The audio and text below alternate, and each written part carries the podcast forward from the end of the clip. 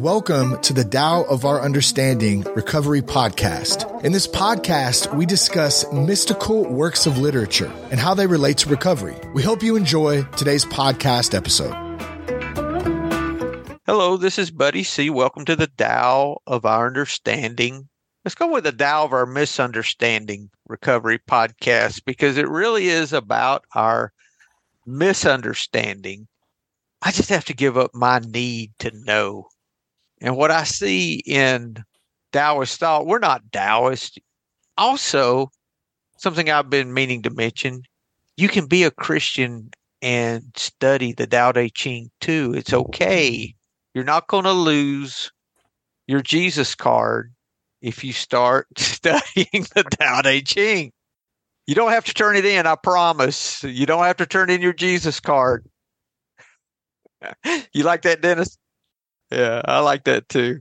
Uh, now, your ideas of Jesus may change as you study this, but you don't have to turn your card in. You don't have to denounce Christ and all that, all those things. You don't have to become a heretic because what we see in the Tao Te Ching are principles to live by that were ancient 2,500 years ago, and they so well blend with what we learn about modern day spirituality and recovery. And if you practice 12 step in recovery, this idea of the higher power that really is imposed upon us from the very beginning of our first 12 step meeting.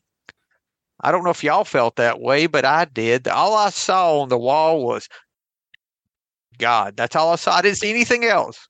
I just saw God a million times on the wall. But I don't, as time went on, I realized God wasn't there as much as what I thought he was. It was really about my surrender, not what I believed or not what I thought. It was about me learning to let go. The difference between Taoist thought that I'm seeing, and if you study Zen, for example, some of us study as well, the Tao Te Ching gives us practical examples of how to, a lot of how to in ways that are easy to under, fairly easy to understand if we're open minded. That's what I think of what we're looking at here. And if, if you're new to the podcast, you can go to buddyc.org and there's a lot of resources there look under the resources tab. There's also a bookstore there that has a lot of the books that we use, if not all of them, and some more. If that's something that helps, there's also a daily Tao devotion that you can sign up for that I'm writing. Some of those sound like fortune cookies still, but some of them are good. Eventually, I will get those written through and publish those in a daily devotional book like a daily reflections type book, but that's down the road. I'm going to work on those for a while longer before I publish is my uh, thought at the moment. So let's get started. We're talking about the 15th verse of the Tao Te Ching. Any comments before we get started? Comments on what I've already blurted out? Okay, what translations do you guys have that you'd like to read? Oh, I also put a link in the episode notes to an online version of the Tao Te Ching where you can read, I don't know what they have, 10 or 11 different translations. And that's what we use as we study for the most part. It has Stephen Mitchell, MacDonald Hogan, Guy Fu Feng, and several others. I think it's got Derek Lin in there as well there's a number of different translations there. No, it does not have Derek Lin. Yes, it does. Derek Lin and several more. Who would like to begin with a translation? I've got Stephen Mitchell's. Okay, Drew. The ancient masters were profound and subtle. Their wisdom was unfathomable. There's no way to describe it. All we can describe is their appearance. They were careful as someone crossing an iced over stream, alert as a warrior in enemy territory, courteous as a guest, fluid as melting ice, shapeable as a block of wood, receptive as a valley, clear as a glass of water, Do you have the patience to wait till your mud settles and the water is clear? Can you remain unmoving till the right action arises by itself? The master doesn't seek fulfillment. Not seeking, not expecting, she is present and w- can welcome all things. It's powerful. Thank you. Any comments on that, Drew? No, just lots of great metaphors in there, great visuals. That second stanza alert as a warrior, courteous as a guest, fluid as melting ice, shapeable as a block of wood, receptive as a valley, clear as a glass of water, and then waiting till your mud settles and the water is clear. I'm, i like all those phrases that I can visualize. That yeah, kind of kind of gets me gets me thinking about it a little bit more. Yeah, we'll go through each of those one by one before we're done. Brian, you have a translation for us? Yeah, I've got the uh, Jeff Pepper, which is Dao De Ching in clear English. It says that the ancient masters were subtle, deep, and mysterious. We can't understand their mysterious depths. We can't understand them, but we must try to describe them. Cautious as if crossing a winter stream, watchful as if afraid of threats from all sides, respectful like a visiting guest, yielding like the breakup of winter ice, simple and honest like an uncarved block, wide and open like a valley, murky like muddy water. Who can take muddy water and though and through stillness make it clear? Who can take what is tranquil and through movement bring it to life? Maintain the Tao and you won't want and you won't want to be full. If you're not full, there is no need to be renewed. What was that second to the last line? Uh, let's yeah, maintain the Tao. You want to be full. Just before that, who can take what is tranquil and though movement bring it and through movement bring it to life. Yeah. Huh. Thank you. You're welcome. Anyone else? To me, that that speaks to to being in the present.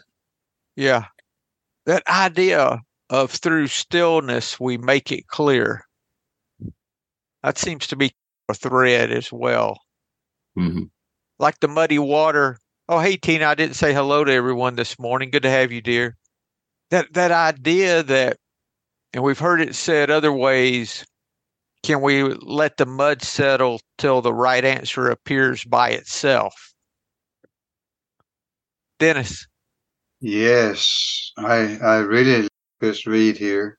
So for me, the the first stanza is just like what we talk about all the time that we cannot talk and understand it all. Right? This is beyond comprehension of the human mind. Whenever we uh, we we we enter the spiritual thing. You cannot explain God. You cannot explain Tao. So that's why we can only describe it, which leads me to the second stanza where, they, where it's described. And the way I see that is simply that when they're describing the masters like that in the second stanza, it's, it describes the ability to be present, just to be. And that's, amazing with all the, there's the alertness I see like in, in Stephen Mitchell, it says alert as the warrior in enemy territory, but it can also just be alert for watching your thoughts. It doesn't necessarily have to be that it's an outside thing that, that you're alert for, right? And then in the third stanza says, do you have the patience to, to just be right? I, I, think you start off the meeting saying the Tao of our misunderstanding, and I love that. I love that. I love when we say the God of our misunderstanding, because we think we know all the time, right? And but it's it has nothing to do with knowledge. That's the good part of it. Um, and then it ends off with the master doesn't seek fulfillment. He doesn't have to. He's already there. And that might be where it blends into to the Zen uh, teachings a little bit. Um, that that it all is is what it's supposed to be right here and now. Um, she's present and can welcome all things, even the bad things. Right? If I don't if it doesn't work out my way, I, I get frustrated. I still do. um, um, I'm getting better at, at putting those pages into practice. What is it, 84 to 88, right? Where I learn to halt and just, okay, this is what I need to go through. And, um, and that's it. So that was the thoughts on it. It's very beautiful. I like it. Let's go back to the. Thank you, Dennis. Let's go back to that first stanza. I want to pick this apart some. Y'all interrupt me when you have something. There's no way to describe it. All we can do is describe the appearance. The, the strawberry metaphor. I can't describe to you how a strawberry tastes. I can talk about it, but you have to experience it. I can't in, in words put exactly what a strawberry tastes like. That feeling, the whole, yeah, you know what I'm talking about. We just got to taste one. That's the idea I get here. And isn't that the same thing with all spirituality? We we have all kinds of other phrases that talk about that. That the words are the finger pointing at the moon. The words are not the gift. The gift is what's in between the words, right? It's that whole idea. That's why in recovery we talk about our experience. We don't talk about our knowledge. We talk about what happened to us. That's the description. That's the finger pointing at the moon and saying, hey, it's not important that I've been sober 15 years. What's important is how I've been sober for 15 years. That's what's important. That's why when some I get so much out of a newcomer sometimes, I hear things that help me at my phase of recovery that I may be able to hear, oh, I understand that. Yes. I needed to hear that. That helps me surrender in another little part of life that I had still been trying to fill myself. That's that. It, it's so good. And now when you're you're now when you're mentioning recovery Buddy, let me refer to powerless but not helpless. On the first stanza in verse 30, 15 there, it says, We do not have adequate words to describe the way of sobriety. We can only describe its appearance. And that's our experience, our the, the appearance of those, right? And then you connect to those people that you relate to, and then that's well, that's the beautiful thing. It's like the when Jesus talked about a light on a hill cannot be hidden. In the same way, our experience in recovery is the light. It's not our uh, feeble understanding how many of you guys, when you first got into recovery and now all of my ideas about everything has shifted so much and continue to shift, the way I understood it was irrelevant because it continues to change. What's relevant is how I've stayed sober. Dennis? I hear that a lot from a lot of people. They never, those people that stays in recovery for a long time, they said it's not the same my idea of, of God or whatever that thing is, it's not the same as when I got in here. And I tend to see that's where people seems more comfortable in, in, in living a sober life is when you continue to stay open minded and I keep seeking. That's how it changes. That it will, that's interesting because that's probably that thing that the, the, the Tao thing and, and that thing that is that is probably the only thing that is unchangeable in a way that that godly thing or spiritual whatever it is so people call it Tao God uh, uh, the Big Bang whatever it is that is the only non-changing thing yet it cannot be described so it, it it's so interesting to me and it's see already now when we're talking about it I I lose it's hard to uh, to stay focused on it. I, I really lose focus on it because it's just undescribable but everlasting. but that's all we have to talk about is or words to use for this. so they're going to be incomplete. Mm. They're going to be incomplete. The way we experience is uh, through surrender and allowing compassion into our lives compassion toward others, and in return, compassion toward ourselves. And approaching situations from how can we be helpful rather than how can I get what I think I need out of you. That's the shift. Okay. Careful as someone crossing an iced over stream. you guys ever, I'm sure you have at some point in life, maybe crossed an icy stream, an iced over or an iced over pond or what, whatever the case. Man, you just, with every step, you have to, you're cautious and you by no means think you have this figured out. And I remember when I was a kid, at times I just wanted to take off and run. so maybe I can make it to the other side and just run as hard as I could. Usually that was not the right answer. Usually it was just careful, slow steps. careful, slow, really being vulnerable because I am vulnerable. You're vulnerable in that position. I only did that once, buddy, but that was probably because I fell through the ice right immediately and, and yeah. stand to to waist deep water. So I, that was enough for me. Yeah, but it, it's that attitude, right? It's talking about an attitude, like a vulnerable, an attitude of vulnerableness. That's, a word. Do what? No, that's actually pretty good. Vulnerable. I think that's, and especially coming from a recovery point of view, it's very important for me to be vulnerable enough to talk about what's going on with me, and and also being open towards others. Right. That that is that's a good metaphor to use it like, like that. Being vulnerable in in your life is important. Uh, well, we taught, especially for men, we're taught to not show emotions and all that, and not be vulnerable that kind of flips the script 180 degrees for me. However, that's the way I, I seem to grow better.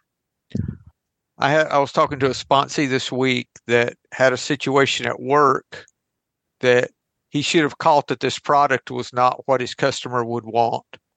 And instead of stopping and calling the customer, he went ahead and finished the job. Then the customer wasn't happy with it. And I said, So what's your part? He said, hmm. I said, should you have called the customer? Said, I knew to. I just didn't do it. I said, for me to get relief in a situation like that, I have to be vulnerable and honest and say, hey, this is what I should have done. This is what I didn't do. How can I make this right? That honesty and vulnerableness. I had a situation not long ago where I was supposed to speak on a podcast I had been booked for months and months. They book way out. I planned for it that morning, was ready. I went and played pickleball and totally, absolutely spaced. Did not remember it was happening. So when I realized it, I was at the court, right? I was like, oh shit. Oh. So I made something up. I lied because I, I just felt pressured and and I I forget what I said, but it was some deflected in some way. I, I forget. It wasn't on my schedule. It was some something that I just deflected because I just felt so pressured, you know. So I went the other direction, and then when I got home, I said, "I've got to fess up." So I fessed up, and the guy said, "He says I'm really glad that you forgot it. We had the most incredible conversation in the group." That we wouldn't have had otherwise. And it was a situation where I think I forgot on purpose and it made me look bad, but yet it was what they needed. I don't understand how all that works, but I know the other dynamic in that is that I had to be honest with the guy. I said, Look, I just forgot. I'm sorry. What can I do here? And I finally what would have been best was in the very beginning I did that. but I had to suffer for a little while before I could be honest about it. But that vulnerability is what brought relief. It wasn't me doubling down on protecting me. it was me being vulnerable. Is that not the case with an icy stream or man, a warrior in enemy territory is very alert. How does a guest? I th- I relate more out of any of those to the guest example. Can you be a guest in your own life? Can you treat your life as if you're a guest in your life? If I have a if I'm a guest in someone's house and something negative is how or they get in a fight or there's something happening do i get involved?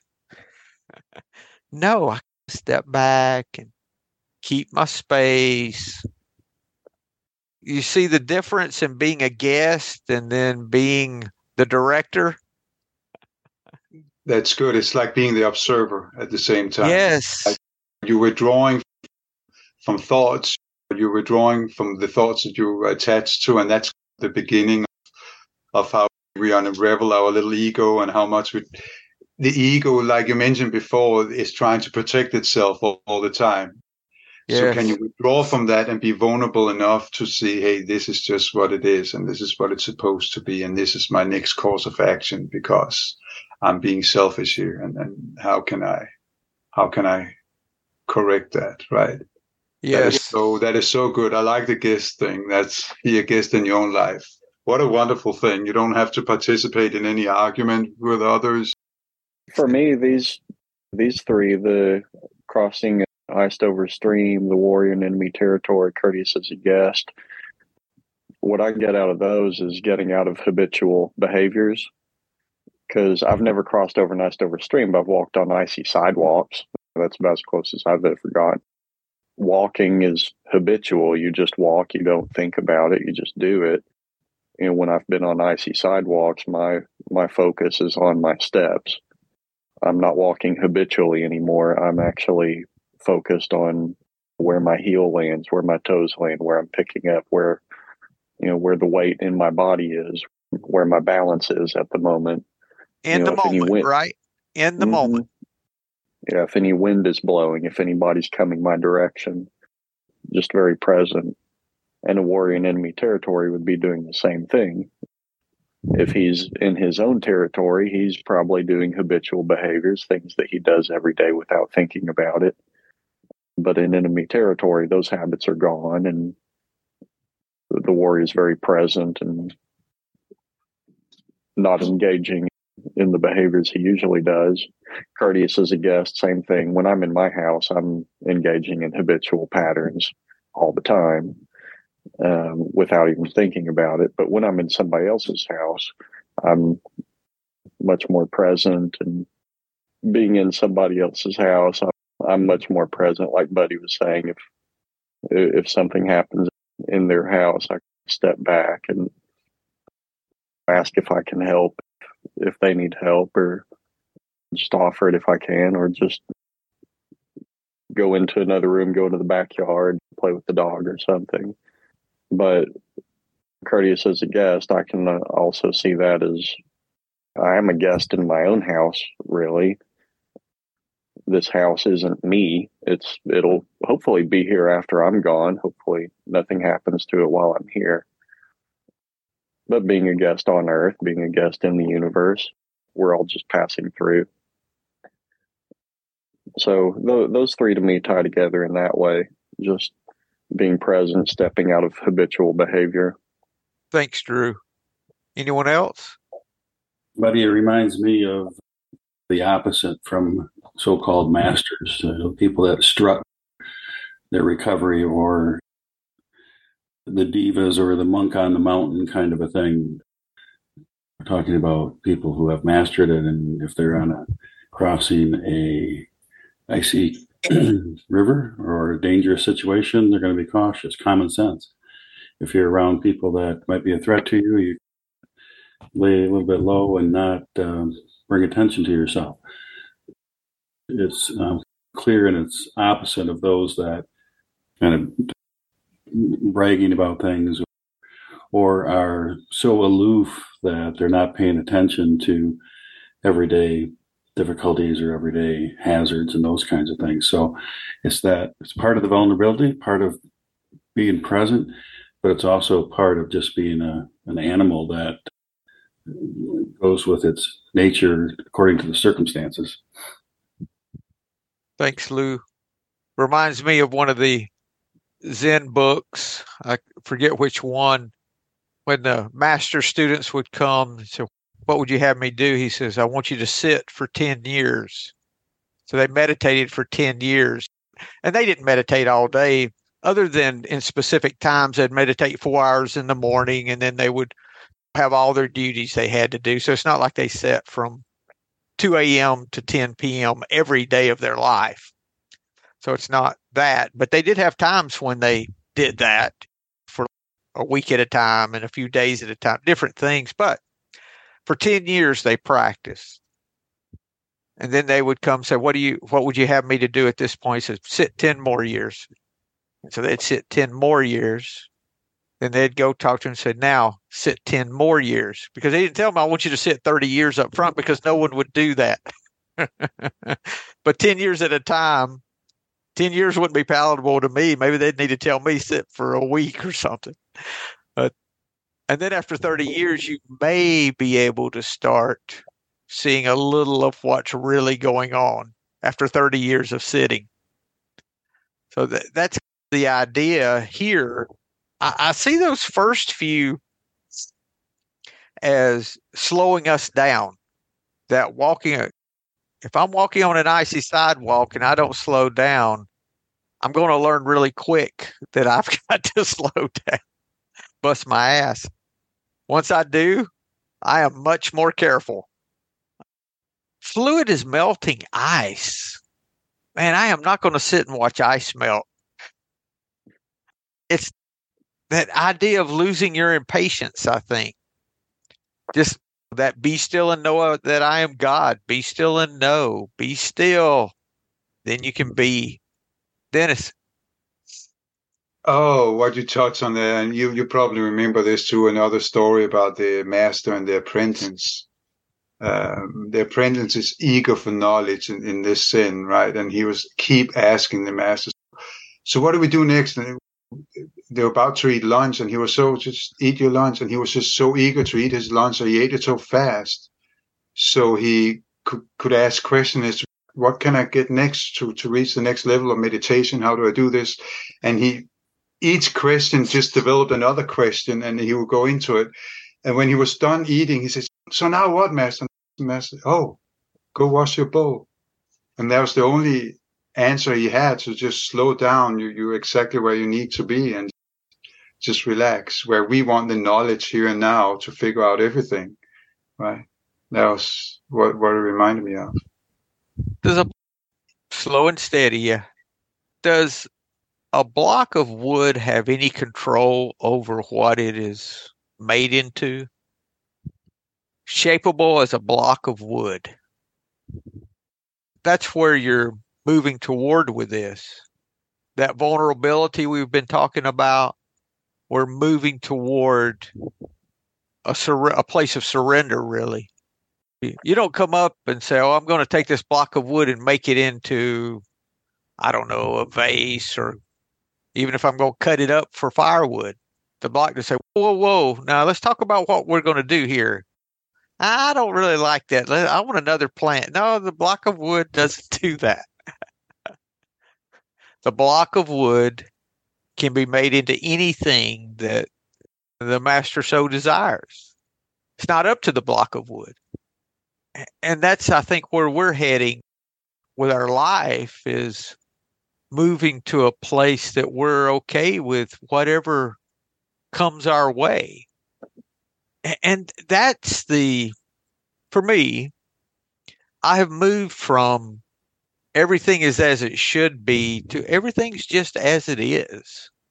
Because that way I'm not thinking about reward or punishment or any of those other things I can add to the current situation. Well, this situation is bad. Oh, karma. Same thing. The way people throw that word around. Yeah, I'm just uh, learning that things are just as they are. That's what Byron Katie says that God's what is. Okay. I can see that because it's pointing us to the moment. Receptive as a valley. Does a valley have any control over how much rain or what crops are planted? The valley, we might like the mountaintop, but the valley is where we live. We don't get our sustenance from the mountaintop, we get our sustenance from the valley we don't think about that very much. That's where the fertile ground is. That's where everything's grown. It's not on the mountaintop. It's where water's found. We don't find much water on the mountaintop. Might be pretty, but we can't live there. Then they move to the glass of water. That patience to just sit and let the water settle. If I'm letting water settle, my job is to leave it alone. Be still. And then the right answer shows by itself. Tina? This reminds me of a book, and the uh, author escapes me, but I used to read it to my preschoolers, uh, and it's called Peaceful Piggies. And I would take this jar and we'd put in their thoughts and their worries, whether it be a gold star, confetti and, and glitter and rocks and mud. And then we would shake it and talk about those thoughts in our brain and then just let it settle. And while you let it settle, you're just sitting and breathing and meditating. It's a little introduction to that. And the jar is so pretty at the end when we realize how clear the top is and how everything settles. And it's a really good way to visually teach that. And how pretty, and it says how pretty that, and out of that stillness, life arises. And that's where you can really see how pretty it is. Otherwise, it's all mucked up and muddy. And, but it was a great, simple way. So if you want to add peaceful piggies to your book recommendations, I'll find out the author. I will do that. Thank you, Tina. Peaceful piggies. Okay. I have it. Anything else about those analogies? I want to, if when we're done with those, I want to move to that last stanza. But we're no rush. To me, the mud settling and water until the water is clear that that's the goal of meditation and mindfulness practice for me is and and that's for me the best way to visualize it is just allowing all the mud all the stuff that's been roiled up by my thoughts by my you know worries and fears and resentments and everything when i get into those thought loops and thought patterns the mud in my mind is definitely all roiled up and it's like a river where you can't see an inch into it just because there's so much dirt and muck moving about. But being present and meditating and doing mindfulness practices helps that helps all of that settle down to the bottom and allow the, the water to clear up so I can see further and have a better grasp on what reality actually is. The operative word there, Drew, being allow. When I start to get in a confrontation of some type. I know before I'm there. I know it's coming. I can see it. I can see that big light like the train coming toward me. It's coming. At that point, I have a choice. Am I going to stir this shit up and keep it stirred, or am I going to allow? Am I going to step back? What a good analogy with the muddy water. I don't know how long it's going to take for it to settle, but my job's the same. Am I allowing it to settle? Can I let this situation just work out in front of me without me stirring it? I have a work situation where I've been doing some work for a guy and he promised me all of this work, but he's not held up his part of the bargain. And it bothers me that he's not done what he said. I want to call him on this, right? But yet, when I look at it, if I were getting everything he said, I wouldn't have the time to do the other things that I need to be doing. So it's exactly what I need. But yet I don't like it because he hasn't done what he said he would do. It's odd, and I have had to work very hard to allow that situation just to work through. And I'm getting, if I were getting all the work, I, I just wouldn't have time for these other things. And I'm like, wow, I really am getting exactly what I need. This guy being untruthful is being used in really what I really need. And he'll say, "Oh, yeah," and I, I have to ignore it. Matter of fact, I did something very kind for him this week that that I didn't have to do when I wanted to do the opposite and tell him to stick the whole thing up his ass and blah blah blah blah blah blah blah blah blah. I wanted to just go off on him, and same way with that podcast interview where a negative was used in someone else's what a perceived negative in my life was used as a positive in someone else's.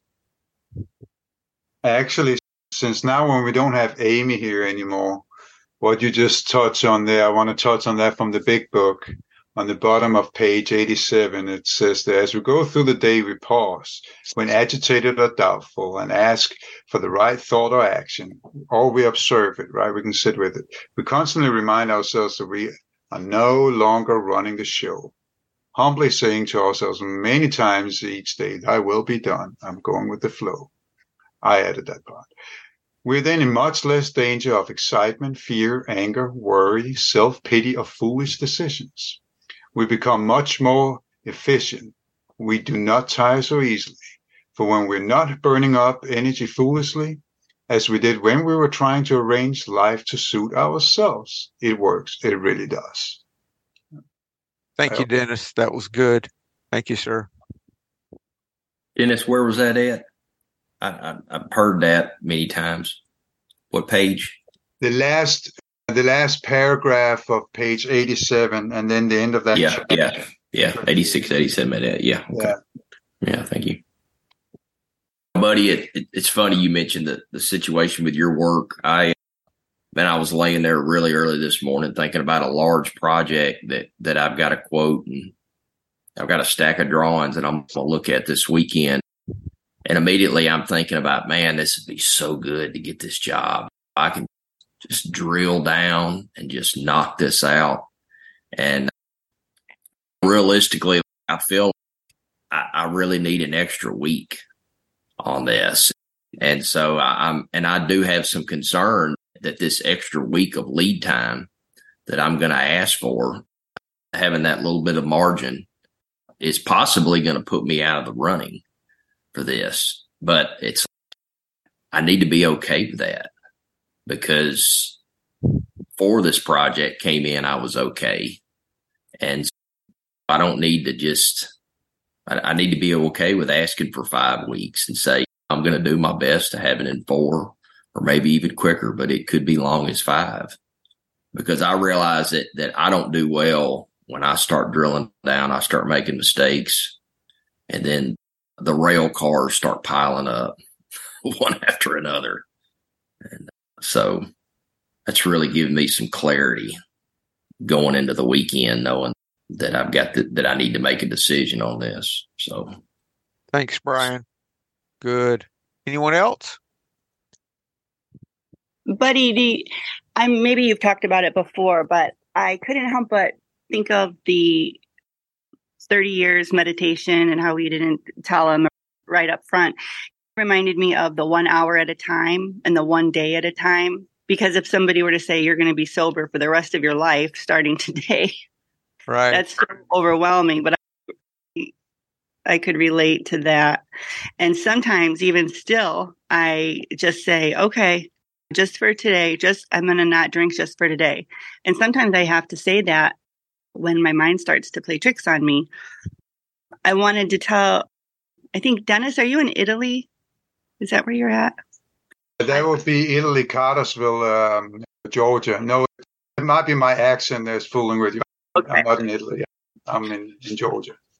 We are heading to Italy next week, and it's through it's through like a, a customer takes their top 20 customers to Italy as a thank you every two years. And so we've been on, I've been on this trip before, but we visit vineyards. There's going to be clinking wine glasses. Mm-hmm. And that was my thing. But I've done it sober before, so I have confidence in myself. But I, I, I have to go back to just for this hour. And I know that with myself. I've been in recovery since 2014 and I'm still nervous, but it's, I'm crossing that icy river. I have to be that diligent. I can't think this will be no problem. I've done it before, or I've been here long enough. I can't think that way. And I think my higher power, I, I allow that healthy fear, and I have to watch it that it doesn't get unhealthy, but where I obsess over it because I have OCD and I can do that if I start to over focus. But I'm going to be taking it one hour at a time. There's really not any AA meetings in Italy. I've checked. There's a, a few, not like when I've been in other countries where they have plenty, but um, so that was that's what made me think of that and apply it to my life. And also, buddy, I think that if you ever do your own um, your own interpretation of the Tao, you have to put in that line. Once I bust my ass, I'm more careful because I think that is that's like the perfect. It's so true, and I have busted my ass in sub in sobriety before, and I know how it feels, and it is horrible, and I have to keep remembering that too. But I also thought that I love that when we do the letting things settle, how things become and it's funny how they say the water becomes crystal clear, but things become more clear. And what I also wanted to say was we need that longevity. I need the longevity of sitting and letting that mud settle and the sparkles settle and all my thoughts settle. Because if I pick up that jar and want to check on it again, I'm disrupting it. I know that I need a chunk of time to myself to let all that stuff settle. And if I don't take it, I'm running around with that murky brain, with that stuff all flowing around my head. And that actually, I needed to hear that this morning because I'm packing, I'm preparing, I'm making sure we have dog food and all this stuff. And if I don't stop and let my brain settle, like I've done here with you um, guys this morning, it is it is just adding more chaos on top of more chaos. So that's where I'm that's where I'm at. And um, I wanted to say that if you guys are praying people, throw an extra prayer in me, uh, throw an extra prayer for me next week because I am a little nervous, but uh, I think it's a healthy, it's a healthy thing. With that, I'll pass. Thank you, Tina. Thank you. Anyone else?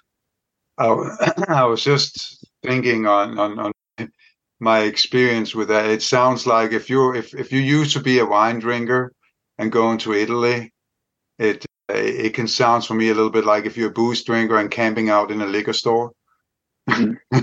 That's how it sounds like. So I I feel that, and and my, my experience is when I go towards that. I just I can distract my brain. That means that I can go look at beautiful churches. So I can go away from those things.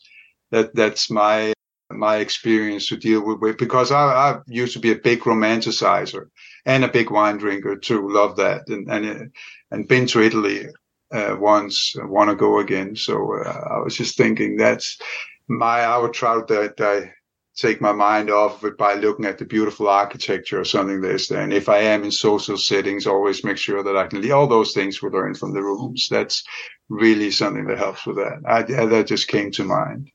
Uh, but again, that, that's only my experience. I don't have any advice because that's, I, I get it. I'm there with you. I feel it. Thank you, Dennis. That helps a lot. Thank you, Dennis. Yeah, Tina, I went through that experience last week, actually. Big group of friends and I, friends from childhood since we were seven years old, and their partners, my partner, some of their friends who I've never met before we all rented a big house for a week up in Hot Springs, Arkansas.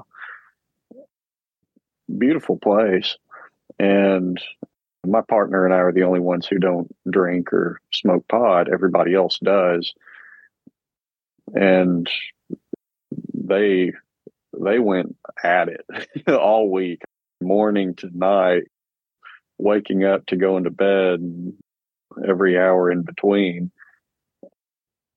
And there were several instances where I was just walking through the house, usually in the morning when people were asleep, walking in the house. Yeah, exactly.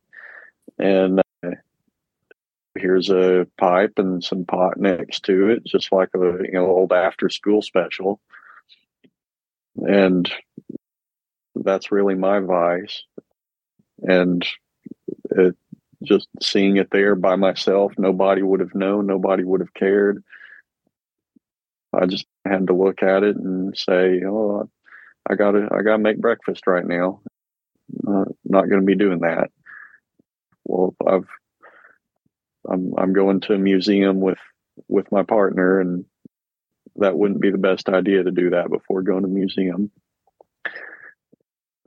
Like Dennis was saying, had to do a lot of excursions with my partner, um, which were great. We we did several things throughout the week by ourselves and loved it and had a great time and wished our friends could have come with us, but they stayed behind at the house and did their thing. None of us judged each other for what we were doing or not doing, and they all totally respect me and my decisions. They never offered me anything ever at all because because they know I've been open with them about where I am, which makes me really thankful that they are my friends because uh, we can all do that and be open and honest with each other and respect each other. And I, I never asked anybody to put anything away. They never asked me to have some, which was great. I, it doesn't sound like you you have those relationships you know with the other people you're going with you may know them all really well if you do then I, I might be a little open with them about about where you are so nobody tries to push wine on you or make fun of you or just joking that sort of thing if you have that relationship but if not like dennis was saying finding other things to do even if it's going to the vineyard with them but stepping away and going to look at the flowers that you've never seen before or these interesting bugs or architecture, the buildings, all that. Those were things that we did last week. Just step away from it and notice the things that are around you. Get get a little bit away from the situation if you can. I didn't even know folks still smoked. I thought they all did edibles or vaped or. Oh, they do everything. but uh, because my friends, they would use gummies or something, but it, they said take a couple of hours for it to take effect. So they didn't really like that it took so long. Mm-hmm. And uh, so they would vape first and then they'd do edibles and mm-hmm. on top of that. So I don't know. It's good that you found a a way to do that, Drew. Before we close, we're coming up on the hour. Been a great conversation. Like a lot of these, they close with the real meat of what we're looking for. The master does not seek fulfillment, which is the opposite of what I'm doing all the time. It's not everything that I am doing is seeking fulfillment when I think about it. So much of what how can I be happy? What can make my life better?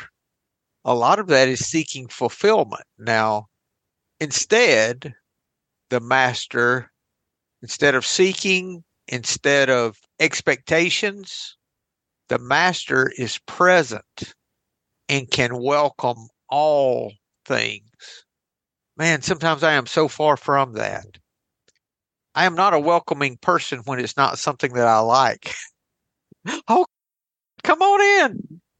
Death, come on in. Yeah, you welcome, welcome. Not even just allowing, welcoming.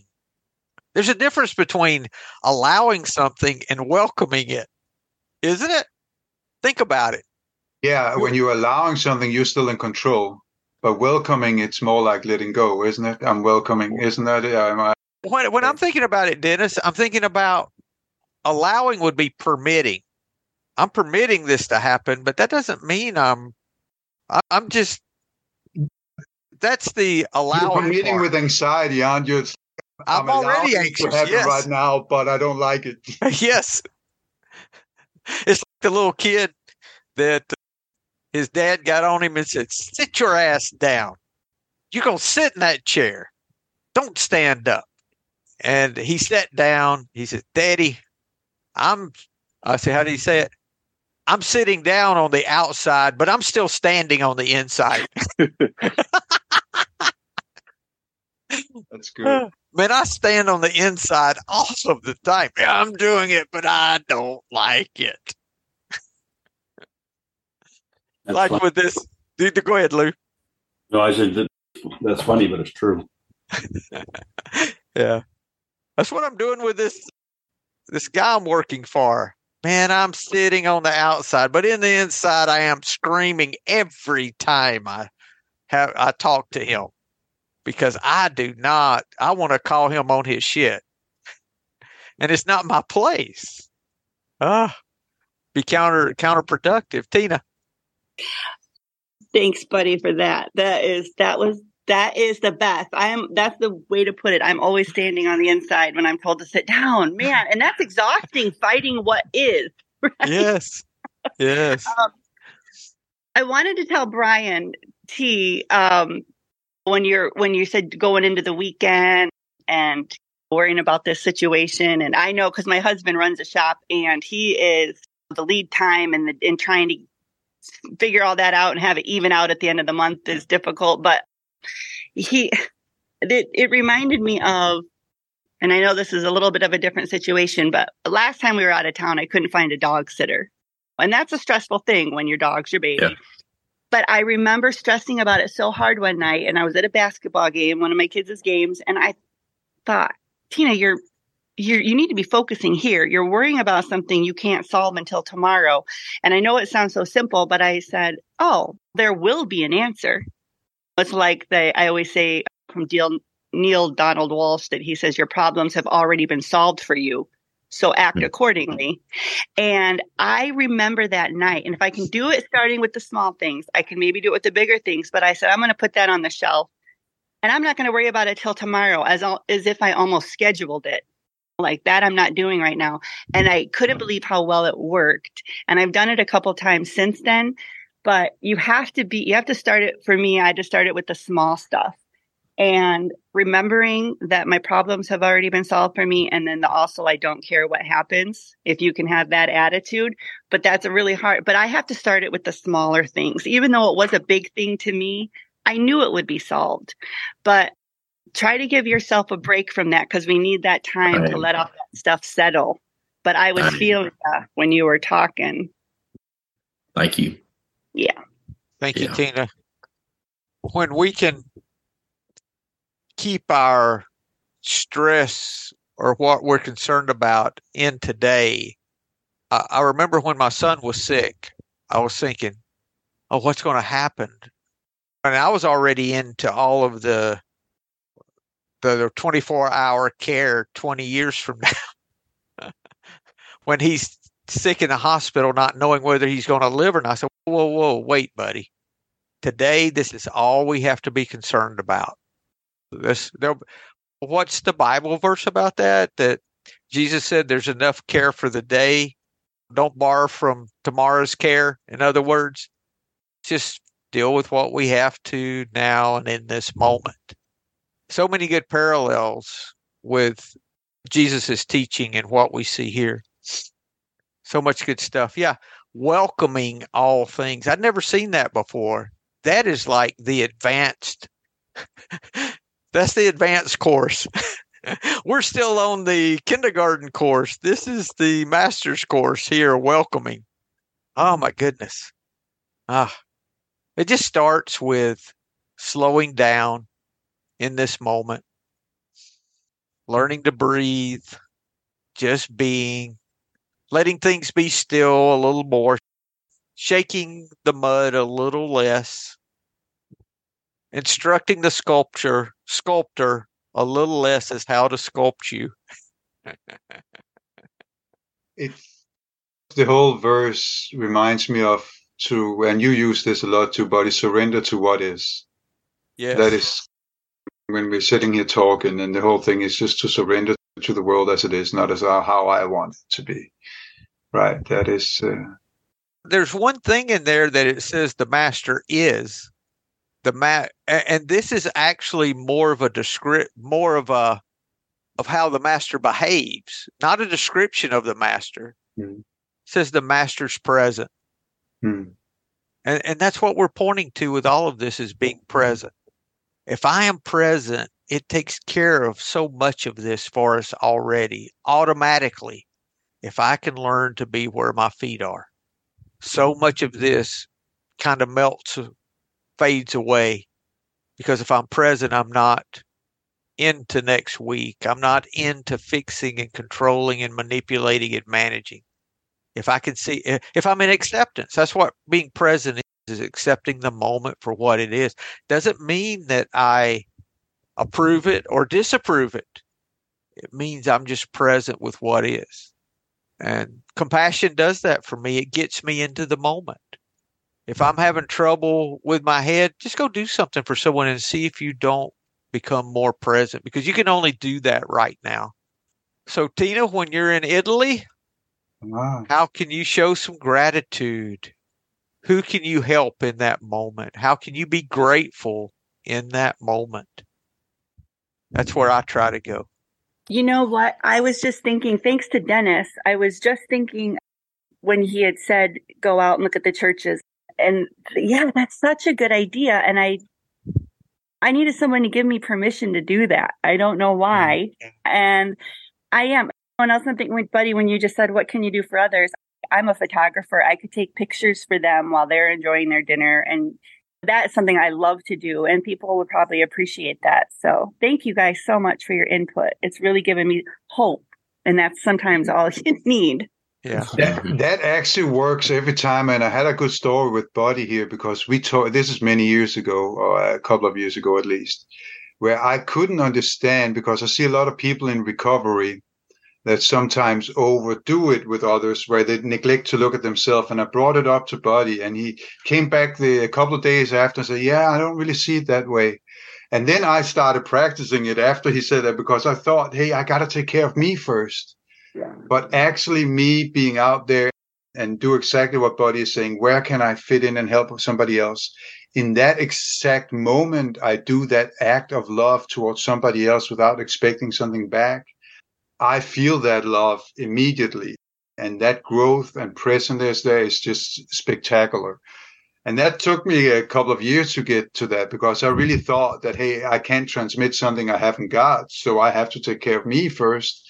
That kind of went out the window with that. So, Buddy, thank you for banging that in my, my head the, the right way, where I don't have to stand on the inside anymore and just do it. That's it. And and that does not mean that we do overt actions of love. I don't know, some miraculous something. All that means is it might mean at Thanksgiving when I'm getting squirrely when they're telling the the same story the second time at the higher level of volume and they're drinking and it's starting to bother me that I just get up and start cleaning up the dishes or I go play with the kids or something so simple that we think it has to be some major thing, but it really doesn't. It can be these little things that can help to keep us right sized and in the moment. Mm. And then the common thing that always comes, and it's very simple for me other people smoking weed or drinking wine or whatever they're drinking is not really a problem. Me doing that is a problem. and they never right. care whether I'm doing it or not, Dennis. yeah. They really didn't care. I was no. surprised. they never cared. Actually, they were glad. To, in some circles, they were glad I wasn't drinking and smoking because I showed my ass sometimes. Exactly. Yeah. Drew? Well, you guys have a great week. I guess we won't see you next week, Tina. You'll be in Italy. Is that right? Unless it's at a time that I need a meeting and can hop on and have Wi Fi, then you'll see me. It'll be in the afternoon. All right, guys. Well, you guys have a great week. If you need anything, Tina, reach out. You know how to get in touch with us. Thank you guys. Take care. All right. We, we can even have an impromptu meeting if you ever need it. You know that we're not opposed to doing that. I won't be afraid to ask for that. So thank you. Thank you. Sure, anytime, guys. That's good for anyone. We'll do that. So, Yep. you guys have a great week, and uh, we'll see you soon. Hello, this is Buddy C. I wanted to make you aware of several recovery related resources that I've posted in the episode description. These resources include a list of recovery podcasts, a free sober meditation app, daily recovery email, shared Google recovery calendars. Hope you put some of these resources to use and have a great week. Thank you for listening to the Tao of Our Understanding Recovery Podcast. If you enjoyed this episode, please share it with your friends in recovery.